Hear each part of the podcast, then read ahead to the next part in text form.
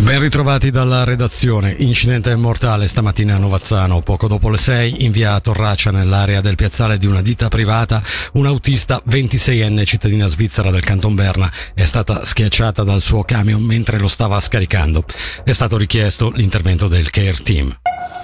La Svizzera ha risolto la maggior parte delle questioni pendenti con l'Italia e ha ritrovato nei suoi confronti una nuova forza contrattuale.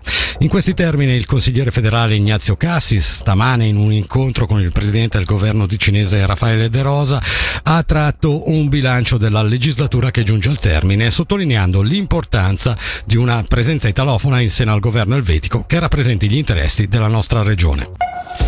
Il Lifestyle Tech Competence Center si trasferirà a Lugano nel febbraio 2024, a comunicarlo la città insieme all'associazione. La sede sarà ospitata nel nuovo Dagora Lifestyle Innovation Hub con una ventina di altre aziende. Dagora investirà 2 milioni di franchi per la ristrutturazione dell'immobile e l'allestimento degli spazi. È nuovamente potabile, può essere utilizzata normalmente l'acqua distribuita nei quartieri di Preonza e Molenon, lo comunica l'azienda multiservizi di Bellinzona, invitando la popolazione a voler far scorrere l'acqua in tutti i rubinetti per 5 minuti.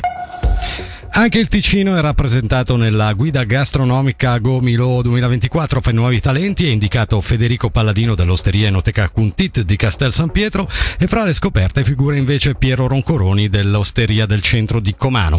Il cuoco dell'anno 2024 per Gomilo è Silvio German del ristorante Mammersberg a Freidorf nel canton Turgovria.